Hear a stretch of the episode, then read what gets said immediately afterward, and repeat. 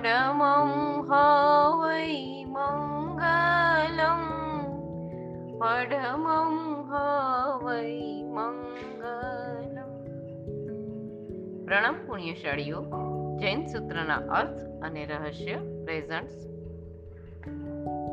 આપણે સકલ તીર્થ વન દુકર જોડ પાર્ટ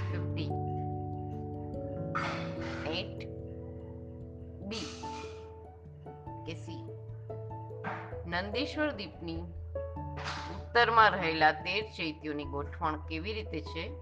અહીંયાથી લેશું. એકથી નવ ગાથામાં, નવમી ગાથામાં હજી થોડું અધૂરું છે તે લઈએ છીએ આપણે. નંદેશ્વર દ્વીપની ઉત્તર દિશામાં જેમ તેર પર્વતો અને તેર ચૈત્યો છે, તેમ બાકીની ત્રણ દિશામાં પણ એટલે તેર મલ્ટીપ્લાય ચાર કરતા બાવન ચૈત્યો થાય. અને તેમાં કુલ બાવન મલ્ટીપ્લાય એકસો ચોવીસ, એટલે છ, સિક્સ છ હજાર ચારસો ને ઉડતાલીસ પ્રતિમાઓ છે. શ્રી જીનેશ્વર ભગવંતોના કલ્યાણક આદિ કલ્યાણક આદિ, જવા તથા શાશ્વતી હોળીની આરાધના આદિ કરવા દેવ અને દેવેન્દ્ર પરિવાર સહિત આવી અહીં આવે છે અને અદ્ભુત મહોત્સવ મહોત્સવ કરી આનંદ માણે છે. આ ઉપરાંત નંદીશ્વર દ્વીપની ચારેય દિશામાં ચાર ચાર ઇન્દ્રાણીની રાજધાની છે. તેથી કુલ સોળ રાજધાની થાય. તે દરેકમાં એકસો વીસ પ્રતિમાઓથી શોભતું એક શાશ્વત મંદિર. છે પર્વતના તેર મલ્ટીપ્લાય ફોર એટલે બાવન ચૈત્યો અને રાજધાનીના ચાર મલ્ટીપ્લાય ચાર એટલે સોળ ચૈત્યો. એટલે કુલ કેટલા થયા? સિક્સટી એટ એટલે અડસઠ ચૈત્યો કુલ થયા. જંબુદ્વીપના તીર્ષાલોકનો પહેલો દ્વીપ છે. તેના પછી અસંખ્યાતા દ્વીપ સમુદ્રો છે. તેમાં અગિયારમો દ્વીપ કુંડલ દ્વીપ છે. તેમાં ચાર દિશામાં ચાર શાશ્વતા ચૈત્યો છે. તેરમો દ્વીપ રૂચક દ્વીપ છે. તેમાં પણ ચાર દિશાઓના ચાર ચૈત્યો છે. એટલે એમ ચાર મલ્ટીપ્લાય ચાર કર્યા એટલે સોળ થયા અને બાવન અડસઠ થઈ ગયા. હવે મનુષ્ય લોકની બહાર તીર્છા લોકના ચૈત્ય કેવી રીતે છે એનું વર્ણન આપ્યું છે? ચૈત્યોનું સ્થાન, શાશ્વત ચૈત્યોની સંખ્યા, દરેકમાં પ્રતિમા કેટલી છે અને કુલ પ્રતિમા કેટલી છે? માનુસોત્તર પર્વતની ચાર દિશામાં ચાર શાશ્વત ચૈત્ય છે. દરેકમાં એકસો વીસ પ્રતિમા, એટલે ચારસો ને એસી, કુલ પ્રતિમા ચારસો ને એસી. આઠમા નંદીશ્વર દ્વીપમાં ગોળાકાર પર્વતોમાં બાવન શાશ્વત ચૈત્યોની સંખ્યા, એકસો ચોવીસ દરેક પ્રતિમાઓ, એટલે એને મલ્ટીપ્લર કરતા six thousand four hundred forty eight છ હજાર ચારસો ને ઉડતાલીસ. રાજધાનીમાં ચૈત્યોની સંખ્યા સોળ અને દરેક પ્રતિમામાં એકસો વીસ, દરેક એક એક દેરાસરમાં એકસો વીસ એકસો વીસ પ્રતિમા, એટલે ટોટલ કુલ પ્રતિમાઓ એક હજાર નવસો ને વીસ. અગિયારમાં કુંડલ દ્વીપમાં ચાર ચૈત્ય છે, એકસો ચોવીસ પ્રતિમાઓ છે, ચાર ચૈત્યોને એકસો ચોવીસ વડે ગુણતા ચારસો ને છન્નું. તેરમા રૂચક દ્વીપમાં ચાર ચૈત્ય, એકસો ચોવીસ પ્રતિમા અને એને ગુણતા ચારસો ને છન્નું પ્રતિમા, કુલ પ્રતિમા ચારસો ને છન્નું. તેથી મનુષ્ય લોકની બહારના તીર્થા લોકમાં કુલ ચૈત્યો એસી છે અને એને પ્રતિમા, કુલ પ્રતિમાઓ નવ હજાર આઠસો ને ચાલીસ. હવે તીર્છા લોકમાં નીચે પ્રમાણે શાશ્વત ચૈત્યો છે. જંબુ દ્વીપમાં પેલા ભરત ક્ષેત્રમાં ત્રીસ ચૈત્ય છે અને પ્રતિમા છત્રીસો છે. એકસો વીસ વડે ગુણતા છત્રીસો પ્રતિમા મહાવિદે ક્ષેત્રમાં એકસો ચોવીસ ચૈત્યો છે, ચૌદ હજાર આઠસો એસી પ્રતિમાઓ છે. દેવગુરુ અને ઉત્તર કુરુક્ષેત્રમાં ચારસો છપ્પન ચૈત્યો ને ચોપન હજાર સાતસો ને વીસ પ્રતિમાઓ છે. મેરુ પર્વતના તેથી જંબુદ્વીપ પચીસ ચૈત્યો છે અને ત્રણ હજાર પ્રતિમાઓ છે.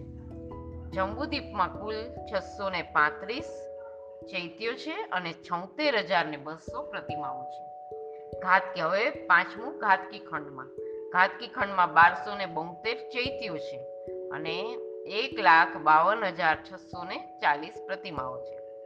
એવી જ રીતે પુષ્કરવર દ્વીપમાં પણ એક હજાર બસો બોતેર ચૈત્યો છે અને એક લાખ બાવન હજાર છસો ચાલીસ પ્રતિમાઓ છે. એટલે તેથી મનુષ્ય લોકમાં ત્રણ હજાર એકસો ને ઓગણાએસી ચૈત્યો અને ત્રણ લાખ એક્યાસી હજાર ચારસો એંસી પ્રતિમાઓ છે. મનુષ્ય લોકની બહાર એંસી ચૈત્યો છે અને એમાં નવ હજાર આઠસો ને ચાલીસ. આપણે ઉપર બધું જોયું ને, એ આમાં એડ કર્યું હવે આપણે. તીર્છા લોકમાં એટલે કુલ ત્રણ હજાર બસો ને ઓગણસાઠ ચૈત્યો અને ત્રણ લાખ એકાણું હજાર ને ત્રણસો વીસ પ્રતિમાઓ છે.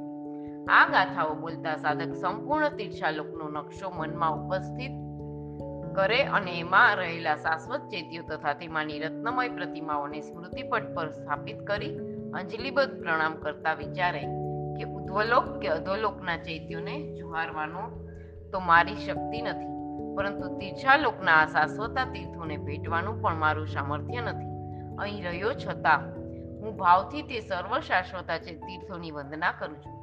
ધન્ય છે તે જંઘાચરણ અને વિદ્યાચરણ મુનિઓ કે જેઓ તીર્છાલોકના આ શાશ્વત ચૈત્યોના દર્શનાર્થે ઔદારિક શરીરે જઈ શકે છે. મારે તો અત્યારે માત્ર કલ્પના કરીને સંતોષ માનવાનો છે. પ્રભુ આપને પ્રાર્થના કરું છું કે ભલે આજે હું નંદીશ્વર આદિ દ્વીપની જાત્રા ન કરી શકું, પણ મારા અંતરમાં રહેલ પરમાત્મા સ્વરૂપનું દર્શન કરી શકું, એવી શક્તિ બક્ષજો. અને તે માટે જરૂરી એવી કસાયોની અલ્પતા પ્રાપ્ત કરવા હું સત્વપૂર્વક સુદ્રઢ પ્રયત્ન કરી એવા, કરું એવા આશીર્વાદ આપજો.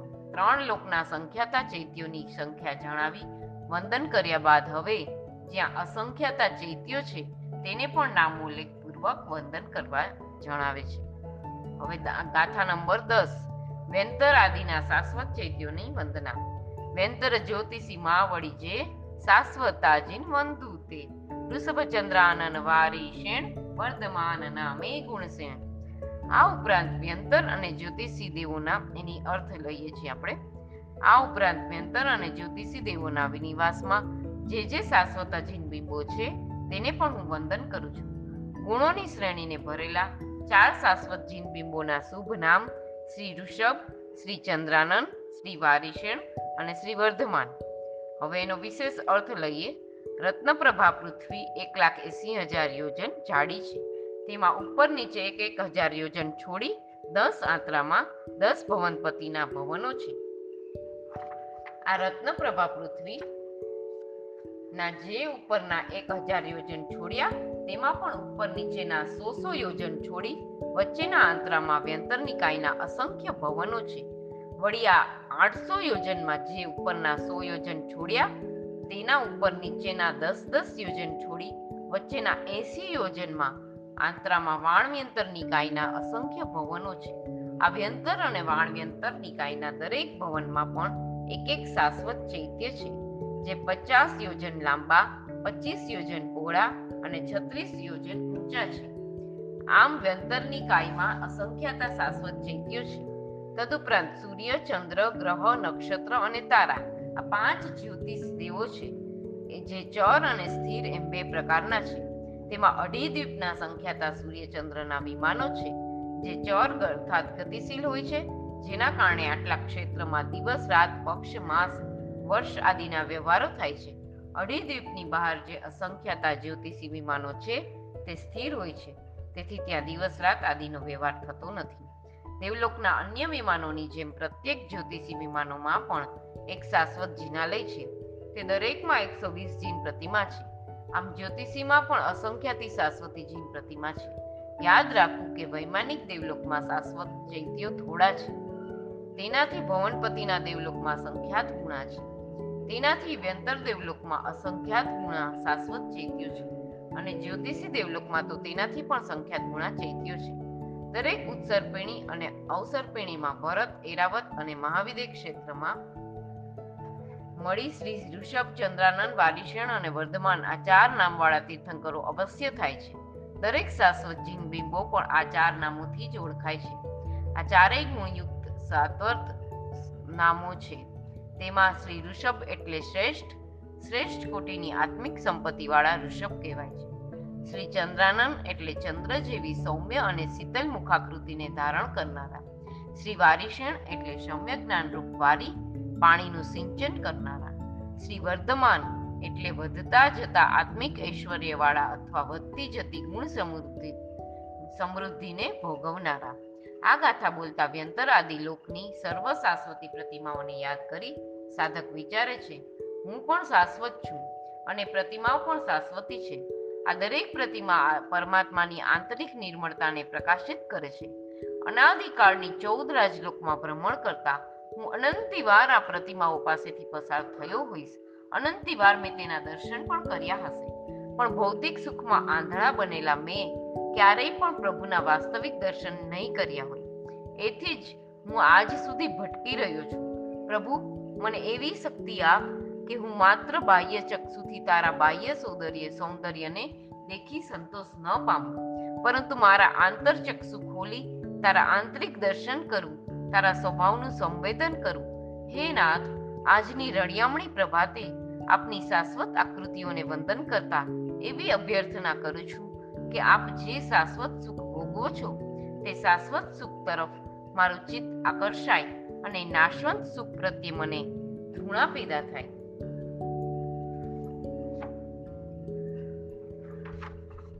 હવે શાશ્વત જીન ચૈત્યોની વંદનાનો વિભાગ અહીં પૂરો થાય છે. તેથી આ ગાથા બોલી લીધા પછી નીચે પ્રમાણે સઘળી શાશ્વતી જીન પ્રતિમાઓ બુદ્ધિમાં ઉપસ્થિત થવી જોઈએ. ઉદ્ધવ લોકમાં ચોર્યાસી લાખ સત્તાણું હજાર ત્રેવીસ.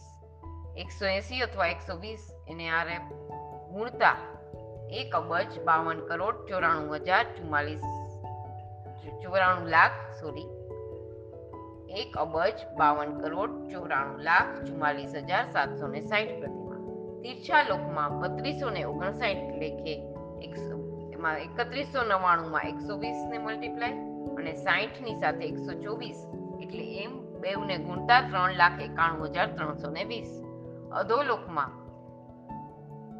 સાત કરોડ ને બોતેર લાખ એકસો એસી સાથે ગુણતા તેર કરોડ ને વ્યાસી કરોડ સાઠ લાખ. તેરસે કરોડ ને વ્યાસી કરોડ સાઠ લાખ. એટલે તેર અબજ નેવ્યાસી કરોડ આપણી ભાષામાં તેર અબજ નેવ્યાસી કરોડ સાઠ લાખ. વ્યંતર નિકાયમાં અસંખ્ય અને પ્રતિમા પણ અસંખ્ય. જ્યોતિષીમાં પણ અસંખ્ય અને પ્રતિમા પણ કુલ પ્રતિમા પણ અસંખ્ય. આ રીતે કુલ અસંખ્ય આઠ કરોડ સત્તાવન લાખ બસો ને બ્યાસી. અસંખ્ય પ્લસ પંદર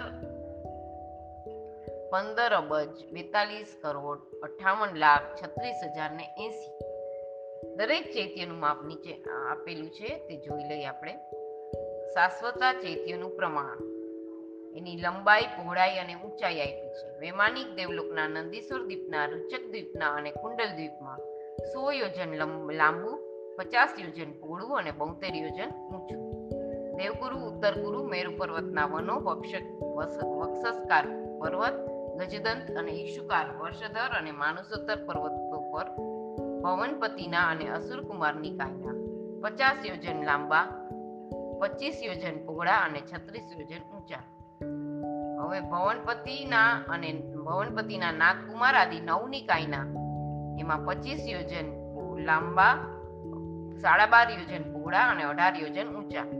વેંતર નિકાયમાં સાડા બાર યોજન લાંબા, સવા છ યોજન પહોળા નવ યોજન ઊંચા.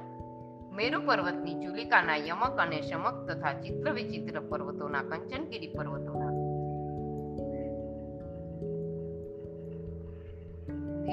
દી- દીર્ઘ વેતાડી વેતાડીય વૃત્ત સર્વદ્રહોમાં દિગ્ગજ કુટુંબમાં જંબુ આદિ વૃક્ષોમાં અને સર્વે કુંડોમાં. એક ગાઉ લાંબુ અડધો ગાઉ પહોળું અને ચૌદસો ચાલીસ ધનુષ ઊંચાઈ. શાશ્વત ચૈત્યોને વંદન કર્યા પછી હવે ભરત ક્ષેત્રના પ્રસિદ્ધ તીર્થોને વંદન કરવા જણાવે છે. સમયિત શિખર દક્ષિણાર્ધ ભરત ક્ષેત્રના પ્રસિદ્ધ તીર્થોની વંદના ગાથા અગિયાર ને બાર સાથે છે. સમેત શિખર વંદુ જીન વીસ, અષ્ટાપદ વંદુ ચોવીસ. વિમલાચલ ને ગઢ ગિરનાર આબુ જીનવર જુહાર. શંખેશ્વર કેસરીયો સાર, તારંગે શ્રી અજિત જુહાર. અંતરિક્ષ વરકાણો પાસ જીરાવલ્લા ને થંભણ પાસ. ગામ નગરપુર પાટણ જી જીનવર ચૈત્ય ગુણ ગે. સમેત શિખર ઉપર વીસ તીર્થંકરોની પ્રતિમાઓ છે. અષ્ટાપદ ઉપર ચોવીસ તીર્થંકરોની પ્રતિમા છે. તથા શત્રુંજય ગિરનાર આબુ ઉપર પણ ભવ્ય જીન મૂર્તિઓ છે. તે સઘળી પ્રતિમાઓને હું વંદું છું. વળી શંખેશ્વર કેસરિયાજી વગેરેમાં પણ જુદા જુદા તીર્થંકરોની પ્રતિમાઓ છે. તેમજ તારંગા ઉપર શ્રી અજીતનાથની પ્રતિમા છે. તે સર્વને હું વંદન કરું છું. તે જ રીતે અંતરિક્ષ પાર્શ્વનાથ, વરકાણા પાર્શ્વનાથ, જીરાવલ્લા પાર્શ્વનાથ, સ્તંભન પાર્શ્વનાથ તીર્થો પણ પ્રસિદ્ધ છે. તે સઘળાને હું વંદન કરું છું. તે ઉપરાંત જુદા જુદા ગામોમાં, નગરોમાં, પુરોમાં અને પતનમાં ગુણના ગુણ ગૃહરૂપ જે જે જિનેશ્વર પ્રભુના ચૈત્યો છે, તે સઘળાને હું વંદન કરું છું. પરમાત્માની કલ્યાણક ભૂમિઓ પ્રભુના પાદાર્પણથી પવિત્ર થયેલી ભૂમિઓ અથવા જ્યાં પ્રાચીન પ્રભાવશાળી પ્રતિમાઓની સ્થાપના થઈ હોય, તેવી ભૂમિઓને તીર્થભૂમિ કહેવાય છે. આ ભૂમિ ઉપર આવી અનેક પુણ્યાત્માઓ શુભ ક્રિયાઓ કરે છે. તેમના શુભ ભાવ અને શુભ ક્રિયાઓથી પવિત્ર થયેલા આ સ્થાનો પાપી અધમ આત્માઓને પણ પવિત્ર કરવાનું કાર્ય કરે છે. આ જ કારણથી આ ગાથાના એક શબ્દ દ્વારા આ તીર્થોની પ્રણામ કરવાના છે. સમેત શિખર વંદુ જીનવીસ આ ચોવીસીના વીસ વીસ તીર્થંકરો જ્યાંથી મોક્ષે ગયા છે, તે સમેત શિખર તીર્થ ભારત દેશના ઝારખંડ, બિહાર રાજ્યમાં આવેલું છે. અહીં વીસ વીસ ભગવાનના સંવસરણ મંડાયા હતા. જગતના જીવોનો ઉદ્ધાર માટે વીસ ભગવાને અહીં અમોઘ દેશનાનું દાન કર્યું હતું. ભગવાનના પાવનકારી વચનોથી પૂર્વમાં ગાજતું અને તેમની સાધનાના પુણ્ય પૂંજથી પવિત્ર થયેલું આ તીર્થ છે. આ તીર્થનું સ્મરણ થતાં તેની સાથે સાંકળાય સંકળાયેલા વીસ તીર્થંકર પરમાત્માઓ તથા તેમની સાધના પણ સ્મરણમાં આવે છે. તેથી તેનું સ્મરણ વિશેષ ભાવનું કારણ બને છે. આ પદ બોલતા સાધક વિચારે છે, મારી એવી તો શક્તિ નથી કે પૂજ્ય પાદલિપ્ત સુરી મહારાજની જેમ વિદ્યાબળની આકાશ માર્ગે ઉડી આ પવિત્ર તીર્થની રોજ સ્પર્શના કરી કર્મરજને દૂર કરી શકું. તો પણ ભાવથી આ તીર્થનું સ્મરણ કરી, જેઓ ત્યાં સુધી શુદ્ધ ભાવ પામ્યા હતા, તે તીર્થંકરોને વંદન કરી મારા અશુદ્ધ આત્માને શુદ્ધ કરવાનો પ્રયત્ન કરું. અષ્ટાપદ બંધુ ચોવીસ. આ અવસર્પિણી કાળના પ્રથમ તીર્થંકર શ્રી ઋષભદેવ ભગવાન અષ્ટાપદથી મોક્ષે સીધાવ્યા હતા. આઠ પગથિયા હોવાથી તે તીર્થ અષ્ટાપદ તરીકે ઓળખાય છે. ચરમ શરીરી જીવો જ આ તીર્થના દર્શન કરી શકે છે. ઋષભદેવ ભગવાન અહીં નિર્વાણ પામ્યા પછી ભરત ચક્રવર્તીએ અહીં સિંહ નિષધ્યા નામનું વિહાર બનાવી તેમાં વર્તમાન ચોવીસીના દરેક તીર્થંકરોની તેમની કાયા અને વર્ણનને અનુસરતી રત્નમય પ્રતિમાઓ બિરાજમાન કરી છે. આ ઉપરાંત નવાણું ભાઈઓ મરુદેવી માતા તથા બ્રાહ્મણી અને સુંદરી વગેરેની પ્રતિમાઓ પણ અત્રે પ્રતિષ્ઠિત કરી છે. વિષમ કાળમાં આ મંદિર અને પ્રતિમાઓ જળવાઈ રહે તે માટે સગર ચક્રવર્તીના સાઠ હજાર પુત્રોએ આ પર્વતની આજુબાજુ ખાઈ ખોદી ગંગા નદીના વહેણને બદલી તેમાં પાણી ભરાવ્યા છે. આ કાળમાં આ તીર્થની દ્રવ્યની સ્પર્શતા તો શક્ય નથી, સ્પર્શના તો શક્ય નથી, પરંતુ ભાવથી તેની વંદના કરીશું. તો ક્યારેક આપણે પણ ગૌતમ સ્વામીજી મહારાજાની જેમ ત્યાંની અદ્ભુત પ્રતિમાઓના દર્શન કરવાનું સૌભાગ્ય પામી શકીશું. આ પદ બોલતા આ તીર્થ તથા ત્યાં રહેલી રત્નમય પ્રતિમાઓના સ્મરણમાં લાવી વંદન કરતા વિચારવાનું છે કે આ કેવું અદ્ભુત કુટુંબ કે જેઓ ભૌતિક ક્ષેત્રે તો સાથે રહ્યા, પરંતુ આત્માનંદની મસ્તી માણવા પણ સૌ સાથે સિદ્ધગતિએ ગયા. હું પણ આવી પુરુષાર્થ કરી ક્યારે સિદ્ધગતિને પામીશ? વિમલાચલ, નિર્મલ અને અચલ અવસ્થાની પ્રાપ્તિનું જે પ્રબળ કારણ છે, તેવું વિમલાચલ તીર્થ આજે સૌરાષ્ટ્રના પાલિતાણા ગામમાં આવેલું છે. તે પ્રાય શાશ્વત છે. તેના કાંકરે કાંકરે અનંત આત્માઓ શપક શ્રેણી પ્રારંભી શુક્લ ધ્યાનના પ્રથમ બે પાયા પર આરોહી ઘનઘાતી કર્મનો ક્ષય કરી શુક્લ ધ્યાનના અંતિમ બે પાયા સાધી અયોગી ગુણસ્થાનકને સ્પર્શી સકલ કર્મનો ક્ષય કરી માત્ર એક જ સમયમાં સાત રાજલોકને વટાવી લોકના અંતે સાદી અનંત ભાંગે શાશ્વત સ્વાધીન સંપૂર્ણ સિદ્ધ સુખના સ્વામી બન્યા છે. આ સિદ્ધ સિદ્ધાચલનો મહિમા અચિંત્ય છે. ખુદ શ્રી શ્રીમંદર સ્વામી ભગવાને ઇન્દ્ર મહારાજાની આગળ તેના મહિમા જ્ઞાન કરતા કહ્યું છે કે આ શત્રુંજયની તોલે આવી શકે તેવું બીજું કોઈ તીર્થ નથી. કોઈ અનેરો જગ નહીં, એ તીર્થ તોલે. હેમ શ્રી મુખ હરી આગળે. શ્રી સિમંદર બોલે, વિમલાચલની તું વંદીએ આ પદ બોલતા પવિત્રતાના સ્થાનભૂત. આ તીર્થનું સ્મરણ કરી અંતરંગ શત્રુને મહાત કરવાનું અને કર્મમળનું પ્રક્ષાલન કરી આત્માના વિમલ અને અચલ સ્વરૂપને પ્રગટ કરવાનો શુભ સંકલ્પ કરવાનો છે. વળી કાંકરે કાંકરે અનંત આત્માઓ સિદ્ધિપદને પામ્યા. જે ક્ષેત્રના પ્રભાવે પાપી પણ પુણ્યાત્મા થયા. અધમ પણ ઉત્તમ આત્મા બન્યા. તે ક્ષેત્રને ભાવથી વંદન કરી, હું પણ મારા આત્માને શુદ્ધ બનાવું એવી ભાવના ભાવવાની છે. ગઢ ગિરનાર ગિરનાર તીર્થ વર્તમાન ચોવીસીના બાવીસમાં તીર્થપતિ પ્રભુ શ્રી નેમિનાથની દીક્ષા કેવલ જ્ઞાન અને નિર્વાણની ભૂમિ છે. આ તીર્થ શત્રુંજય તીર્થનો નો જ એક ભાગ ગણાય છે. તેથી તેની મહાનતા અને પવિત્રતા પણ તેટલી જ છે. તે સૌરાષ્ટ્રના જુનાગઢ શહેરમાં આવેલું છે. આવતી ચોવીસીના ચોવીસે ભગવાન અહીંથી જ મોક્ષે જવાના છે. આ પદ બોલતા પાવનકારી આ તીર્થને સ્મરણમાં લાવી વંદના કરતા વિચારવાનું છે કે આ કાળમાં તો હું નિર્ભાગી પ્રભુના સાક્ષાત દર્શન કરીને મારામાં રહેલી પ્રભુતાને પ્રગટાવી શકતો નથી. પણ જ્યારે લગભગ એક્યાસી હજાર વર્ષ પછી અહીં સંવસરણ મંડાઈ પ્રભુ પધારે, ત્યારે હું તેમના વચનોને ઝીલી, રાજુલની જેમ ભવો ભવના લાગણીના બંધનોને તોડી સ્વભાવ દશાને પ્રાપ્ત કરી પરમાનંદ પદને પ્રાપ્ત કરવું આબુ ઉપર જીવર જુહાર અર્બુદગીરી તીર્થ રાજસ્થાનની શરૂઆતમાં આવેલું છે. તે અરવલ્લી પર્વત શૃંખલાનો એક ભાગ છે. આ ગિરી શ્રેણી ઉપર દેલવાડાના મંદિરો તરીકે ઓળખાતા મંદિરોના સંકુલમાં વિમલ મંત્રી, વસ્તુપાલ, તેજપાલ ભીમાશા આદિએ બનાવેલા અતિ ભવ્ય મંદિરો છે. જેના નિર્માણની વાતો તો તે શ્રાવકોની અદ્વિતીય ભક્તિની યશોગાથા ગાય છે. આબુની પાસે આવેલી ઐતિહાસિક નગરી ચંદ્રાવતીના તે કાળના દંડનાયક મહામંત્રી વિમલ શાહે આ જિનાલય માટેની જગ્યા સ્વર્ણટંક સોનાના ચોરસ રૂપિયા પથારીને ખરીદી હતી, પાથરીને સોરી તો વળી વસ્તુપાલ તેજપાલે અહીં જેટલો પથ્થર કોતરી બહાર કાઢાય તેટલું ભારો ભાર સોનું આપી આ મંદિરની કોતરણી કરાવી છે. આબુની આગળ અચલગઢમાં રાણકપુર તીર્થના નિર્માતા ધરણા ભાઈ રત્ના શાહે જેમાં ભારો ભાર સોનું છે, તેવા ચૌદસો ચુમ્માલીસ મણના પંચધાતુના બિંબોથી સુશોભિત જીન મંદિરનું નિર્માણ કર્યું છે. શ્રીમાન શાંતિદાસ શેઠ દ્વારા નિર્મિત શાંતિનાથ પ્રસાદ પણ અહીં જ આવેલું છે. આ પદ બોલતા દુનિયામાં અજોડ ગણાય તેવી કારીગરીવાળા આ તીર્થને યાદ કરી વંદન કરતા સાધકે તે નયન રમ્ય તીર્થના સહારે પોતાના આત્માને રમ્ય બનાવવાની પ્રાર્થના કરવાની છે. શંખેશ્વર તીર્થ આ અવસર્પિણીની પૂર્વની ઉત્સર્પિણીમાં શ્રી દામોદર નામના તીર્થંકર થયા હતા. એકવાર સંવત્સરણમાં અષાઢી નામના શ્રાવકે પ્રભુને પોતાનું કલ્યાણ ક્યારે થશે તે અંગે પૂછા કરી. ત્યારે શ્રી દામોદર તીર્થંકરે જણાવ્યું હતું કે આવતી ચોવીસીના શ્રી પાર્શ્વનાથ ભગવાનના કાળમાં તમે મોક્ષે જશો. તેથી ભક્તિભાવથી અષાઢી શ્રાવકે શ્રી પાર્શ્વનાથ ભગવાનની મૂર્તિ ભરાવી. તેની રોજ પૂજા કરવાની ચાલુ કરી. કાલાંતરે આ પ્રતિમા ત્રણેય લોકમાં પૂજાય. જરાસંઘ સાથેના યુદ્ધ વખતે શ્રી કૃષ્ણ મહારાજના સૈન્યને જરાસંઘે જરા નામની વિદ્યાના પ્રયોગથી મૃતપ્રાય કરી મૂકેલું.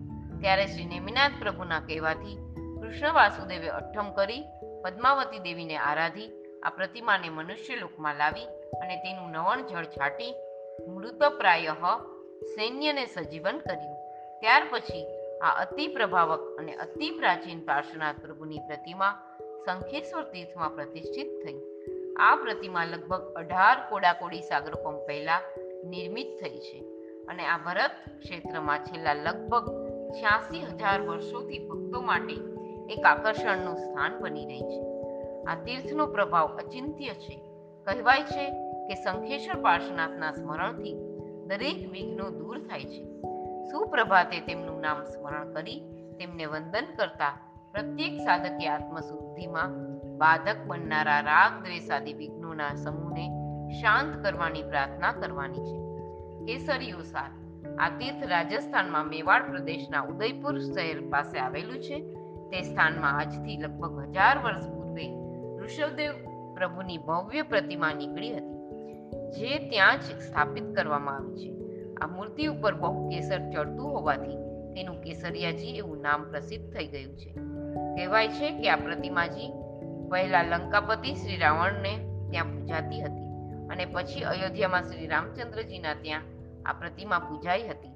આજે પણ આ પ્રતિમા અતિ ચમત્કારિક અને સૌની ઈચ્છા પૂર્ણ કરનારી મનાય છે. આ પદ બોલતા અતિ પ્રાચીન અને પ્રભાવશાળી આ પ્રતિમાનું સ્મરણ કરી તેને પ્રણામ કરતા સાધક વિચારે છે, પ્રભુ, આપ તો વિતરાગી છો. આપને કોઈ વિધિથી પૂજે કે અવિધિથી પૂજે? આપને કોઈ ફરક નથી પડતો. પરંતુ આજે આ તીર્થમાં મિથ્યાત્વીઓના હાથે આપની જે અવિધિથી પૂજા થાય છે, તેનાથી મારું મન પીડાય છે. પ્રભુ, એવું સત્વ આપજો કે આ અવિધિથી થતી પૂજા અટકાવી, વિધિપૂર્વક પૂજાનો પ્રારંભ કરાવી, હું સ્વ પર સૌના ક્ષયમાં નિમિત્ત બનું. આપણને ખબર બી નથી તારંગે શ્રી અજીત જુહાર, આબુની કોરણી તો તારંગાની ઊંચાઈ ચોર્યાસી ગજ ઊંચો આ તીર્થના દર્શન જોનારને આશ્ચર્ય ગરકાવ કરી મૂકે છે. પરમાર્થ કુમારપાળ મહારાજે પૂર્વે બત્રીસ માળાનું આ દેરાસર બંધાવ્યું હતું. એકસો પચીસ અંગુલ ઊંચી શ્રી ઋષભદેવ પરમાત્માની પ્રવાલની પ્રતિમા સ્થાપન કરી હતી. કાળના પ્રવાહે એ તીર્થ તૂટી ગયું. ઉપદ્રવ થતા કુમારપાળ રાજાએ સ્થાપેલ પ્રવાહના જીનબિંબને ભંડારી દેવામાં આવ્યું. અત્યારે આ તીર્થમાં ચાર માળનું ચૈત્ય છે. તેમાં શ્રી અજીતનાથ ભગવાનની વિશાળ પ્રતિમા છે. ત્યાં ઉપર કેગના લાકડા કે જેને બાળવાથી તેમાંથી પાણી ઝરે છે. તેના ચોખ્ઠા બનાવી એવી રીતે ગોઠવ્યા છે કે બત્રીસ માળની ગણતરી થઈ શકે. આ દેરાસર એકસો બેતાલીસ ફૂટ ઊંચું, એકસો પચાસ ફૂટ લાંબુ અને સો ફૂટ પહોળું છે અને તે બસો ત્રીસ ફૂટના લાંબા પહોળા ચોકમાં સ્થિત છે. ચારે બાજુ મનોહર કુદરતી વાતાવરણ છે. આ પદ બોલતા સાધક વિચારે છે, ગણધર ભગવંતના જીવ પરમાર્થ કુમારપાળ મહારાજાએ નિર્મિત આ ભવ્ય જિનાલય અને જીન પ્રતિમા જેવી પ્રતિમાઓ બહુ બનાવી શકું તેમ નથી. કે તેમના જેવી સુતોપાસના કરવાની પણ મારી શક્તિ નથી. તો પણ ભાવપૂર્ણ હૃદયથી આપણને વંદના કરું છું. અને આવી ભક્તિ કરી અને શક્તિ મારામાં પ્રગટે તેવી ભાવના ભાવું છું.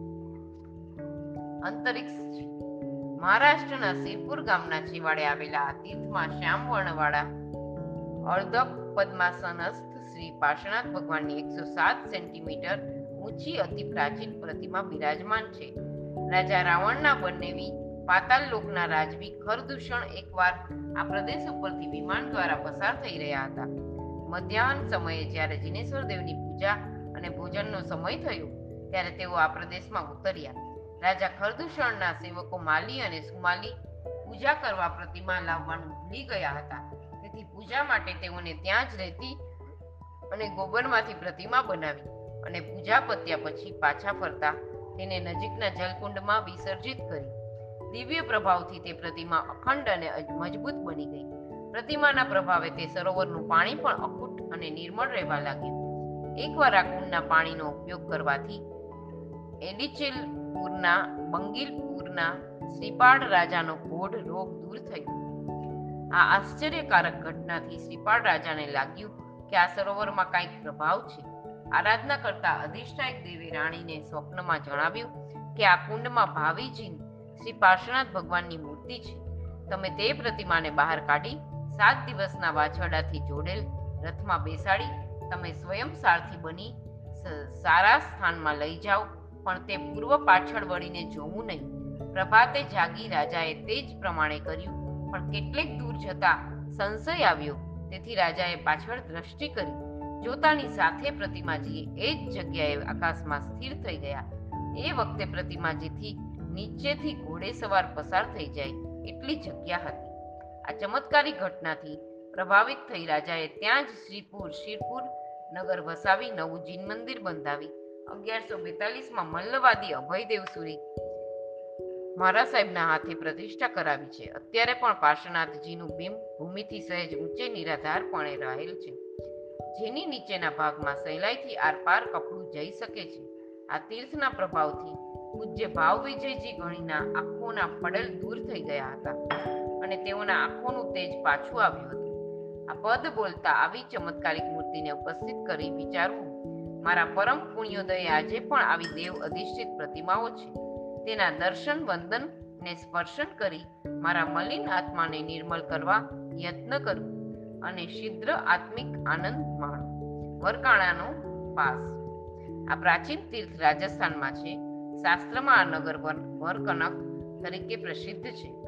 આ નગરની વચ્ચે જીન મંદિર છે. અહીંના પ્રતિમાજી લગભગ વિક્રમ સંવંત પાંચસો પંદરમાં પ્રતિષ્ઠિત થયેલ છે.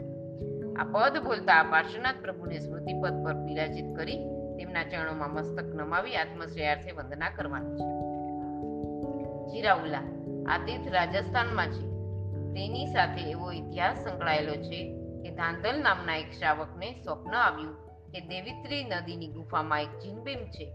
તે મૂર્તિ બહાર કાઢ્યા પછી અગિયારસો નવ જીરાવલ્લીમાં તેની પ્રતિષ્ઠા કરવામાં આવી. એક વખત શીખોએ મૂર્તિ ઉપર લોહી છાંટ્યું અને તેના નવ ખંડ કર્યા. અધિષ્ઠાયક દેવની આરાધના કરતા તેમને જણાવ્યું કે નવ ટુકડાને ચંદનની ચોટાડી સાત દિવસ મંદિર બંધ રાખો તો પ્રભુની પ્રતિમા અખંડિત સુયોગ્ય ઠીક થઈ જશે. સાતમા દિવસે એક મોટી સંઘ યાત્રા કરવા આવી તેથી મંદિરને ઉઘાડવામાં આવ્યું. ત્યારે નવે ખંડો બરાબર ચૂંટી ગયા હતા. પણ સાંધાઓ સ્પષ્ટ દેખાતા હતા. વખત જતા તીર્થ અતિ પ્રખ્યાત બન્યું. ત્યારે સંઘે નવખેડી જીર્ણ મૂર્તિ સિંહાસનની જમણી બાજુ સ્થાપી મધ્ય ભાગમાં પાર્શ્વનાથ ભગવાનની એક નવી મૂર્તિ સ્થાપન કરી. જીરાઉલા પાર્શ્વનાથની આ મૂર્તિ અત્યંત પ્રભાવશાળી હોવાના કારણે પ્રતિષ્ઠા, શાંતિ આદિ દરેક માંગલિક કાર્યમાં જીરાઉલા પાર્શ્વનાથ નાથાય નમો નમઃ એ મંત્ર ખાસ લખાય છે. આ પદ બોલતા સાધકે વિચારવાનું સંદેહ વિચારતા, સદેહ વિચારતા, પ્રભુનો પ્રભાવ તો કોઈ પરંતુ સ્થાપના નિક્ષેપે રહેલા પ્રભુનો પણ કેવો અદિત્ય ભાવ છે. આવો પ્રભાવશાળી આ પ્રતિમાનું નિત્ય સ્મરણ કરવું અને તેમના પ્રભાવથી મારા મોહને મારી આત્માનંદને માણવા યત્ન કરું. થંભણ પાસ. ગુજરાતનું એક મોટું બંદર ખંભાત છે. તેમાં સંબંધ પાર્શ્વનાથ ભગવાનની અતિ પ્રભાવક પ્રતિમા છે. આ પ્રતિમા કુંથુનાથ તીર્થંકરના સમયમાં મમણ નામના શ્રાવકે ભરાવેલી. જેને ઇન્દ્રે કૃષ્ણ મહારાજાએ, રામચંદ્રજીએ ધર્ણેન્દ્ર દેવે સમૂહના, સમુદ્રના અધિષ્ઠાયક દેવે ઇત્યાદિ પ્રભાવક પુરુષોએ પૂજેલી છે. આ પ્રતિમાનો પ્રભાવ સાંભળી નાગાર્જુને પણ તેની ઉપાસના દ્વારા સુવર્ણ રસ સિદ્ધિ પ્રાપ્ત કરી હતી. કાળના પ્રભાવમાં આ મૂર્તિ ધૂળમાં દટાઈ ગઈ હતી.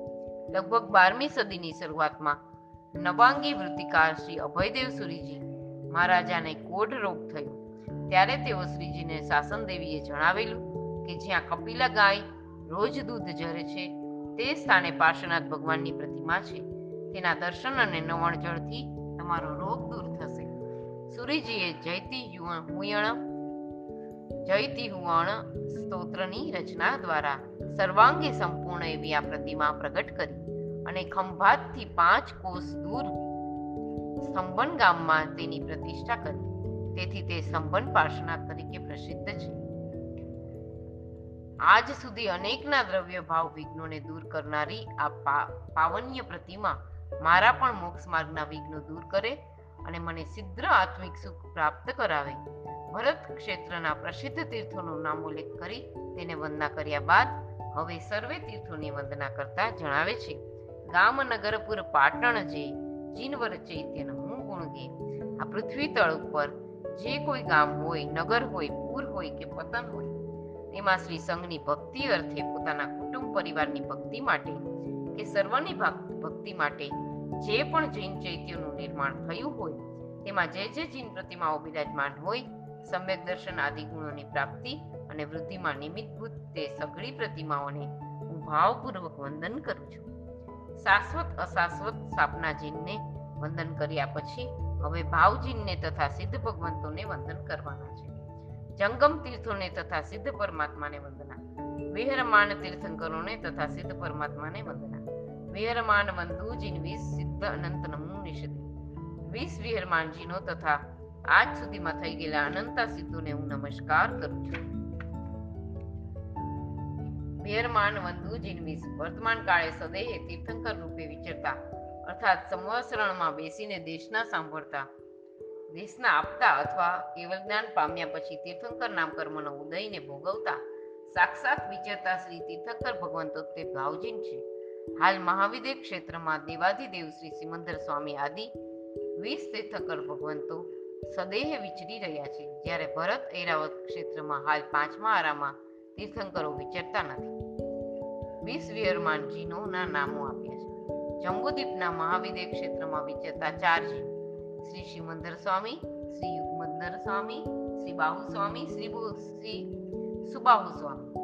અને પછી પૂર્વ ઘાતકી ખંડના મહાવિદ્ય ક્ષેત્રમાં વિચરતા ચાર છે એમાં પાંચમું શ્રી સુજાત સ્વામી, છઠ્ઠું શ્રી સ્વયંપ્રભ સ્વયંપ્રભ સ્વામી, સાતમું શ્રી ઋષભાનંદ સ્વામી, આઠમું શ્રી અનંત વીર્ય સ્વામી. પશ્ચિમ ઘાતકી ખંડના મહાવિદ્યમાં વિચરતા ચાર નવમા શ્રી સૂરપ્રભુ સ્વામી, દસમા શ્રી વિશાલ પ્રભુ સ્વામી, અગિયારમા શ્રી વજ્રધર સ્વામી, બારમા શ્રી ચંદ્રાનંદ સ્વામી. આઠ પૂર્વ પુષ્કરાર્થ દ્વીપના મહાવિદ્ય ક્ષેત્રમાં વિજેતા ચાર છે. એમાં તેરમું શ્રી ચંદ્રબાહુ સ્વામી, ચૌદમું શ્રી ઈશ્વર સ્વામી, પંદરમું શ્રી ભુજંગદેવ સ્વામી, સોળમું શ્રી નેમી પ્રભુ સ્વામી. પશ્ચિમ પુષ્કરાર્થ દ્વીપના મહાવિદ્ય ક્ષેત્રમાં વિજેતા ચાર છે.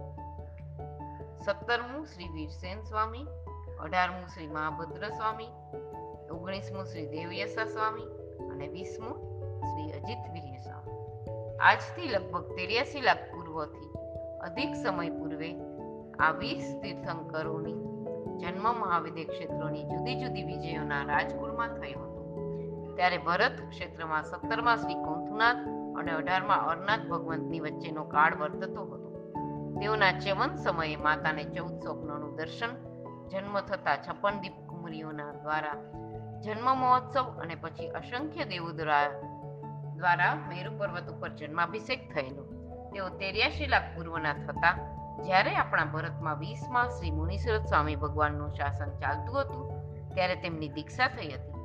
ત્યાર પછી ઉગ્ર ચારિત્રનું પાલન કરતા એક હજાર વર્ષ પસાર થયા.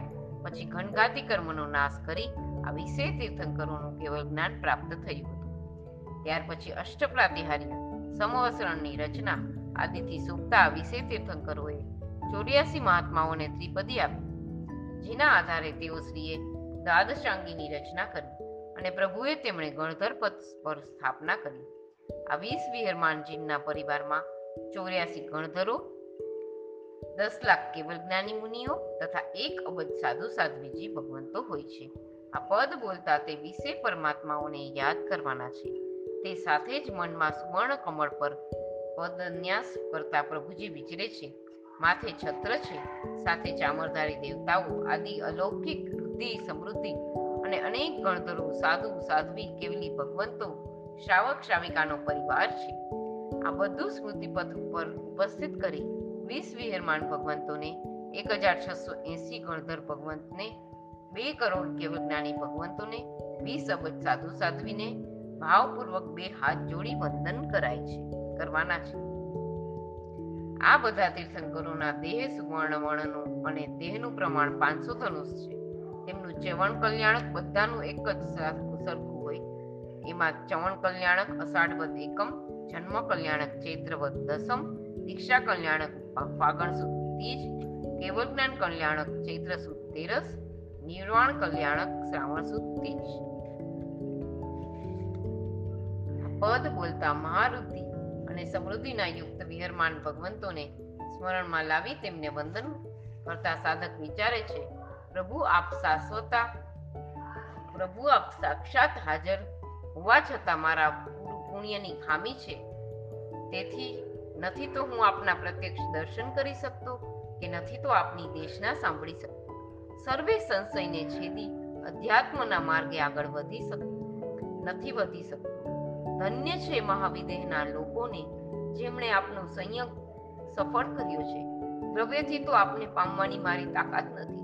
તો પણ ભાવથી મને આપનો જે સંયોગ સાંપડ્યો છે, તેને સુ, સુસફળ કરીને સિદ્ધ, શાશ્વત સુખને પામું તે જ પ્રાર્થના. સિદ્ધ અનંત નમુ નિષદિશ ચૌદ રાજલોકના અંતે સ્ફટિક રત્નની બનેલી સિદ્ધ શિલા છે.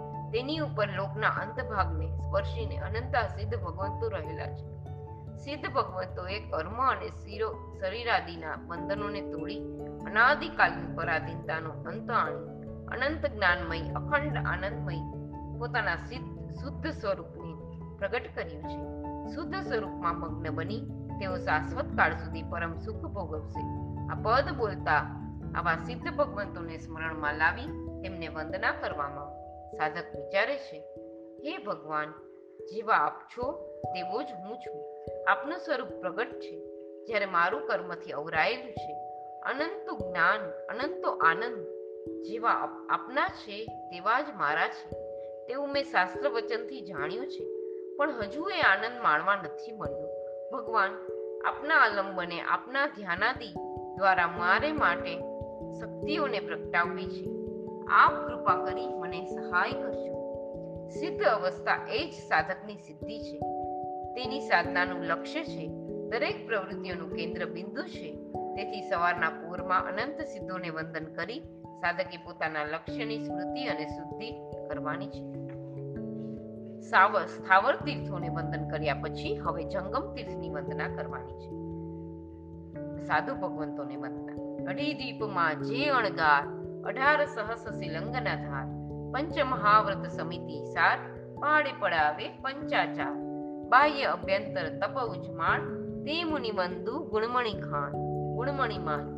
નિત નિત ઉઠી કીર્તિ કરું, જીવ કહે ભવસાય કરું.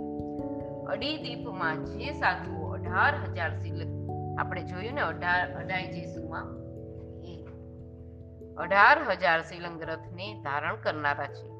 પાંચ મહાવ્રત, પાંચ સમિતિ તથા પંચાચારને સ્વયં પાળનારા છે અને બીજાઓની પાસે પણ પડાવનારા છે. તથા જેઓ બાહ્ય અને અભ્યંતર તપમાં ઉદ્યમશીલ છે, તેવા ગુણરૂપી રત્નોની માળાને ધારણ કરનારા મુનિઓનું હું વંદન કરું છું. જીવ અર્થાત શ્રી જીવ વિજયજી મહારાજા કહે છે કે નિત્ય પ્રાતઃ કાળમાં ઉઠીને આ બધાનું કીર્તન કરવા દ્વારા ભવસાગર તારી જઈશ. હવે આગળ વિશુદ્ધ વિશેષ અર્થ. સુવિશુદ્ધ સંયમને ધારણ કરનારા સાધુ સાધ્વીજી ભગવંતો સ્વયં સંસાર સાગરથી તરે છે અને અન્યને તરવામાં સહાયક બને છે. માટે તેઓ પણ તીર્થ કહેવાય છે. વળી સાધુ ભગવંતો સ્વ પરના કલ્યાણ માટે ભગવાનની આજ્ઞા અનુસાર એક સ્થાનથી બીજા સ્થાન વિહાર પણ કરે છે. માટે તેઓ જંગમ તીર્થ કહેવાય છે. સાધુ મહાત્માને પોતાનું કહી શકાય એવું કોઈ મકાન નથી. તેથી મમતાનો સર્વથા ત્યાગ કરનાર આ આગ- અગાર, ઘર વિનાના મહાત્માઓને અણગાર કહેવાય છે. મોક્ષનગર સુખેથી પહોંચાડી શકે એવો રથ એટલે સંયમ. આ સંયમ રૂપી રથના અઢાર હજાર અંગો છે. તે અંગોને જે સારી રીતે જાળવે, તેનો રથ વેગથી ચાલે અને જલ્દી મોક્ષે પહોંચી જાય. સાધુ મહાત્માઓ સુવિશુદ્ધ રીતે સંયમનું પાલન કરવા આ અઢારે હજાર શીલના અંગોનું દ્રઢતાથી પાલન કરે છે.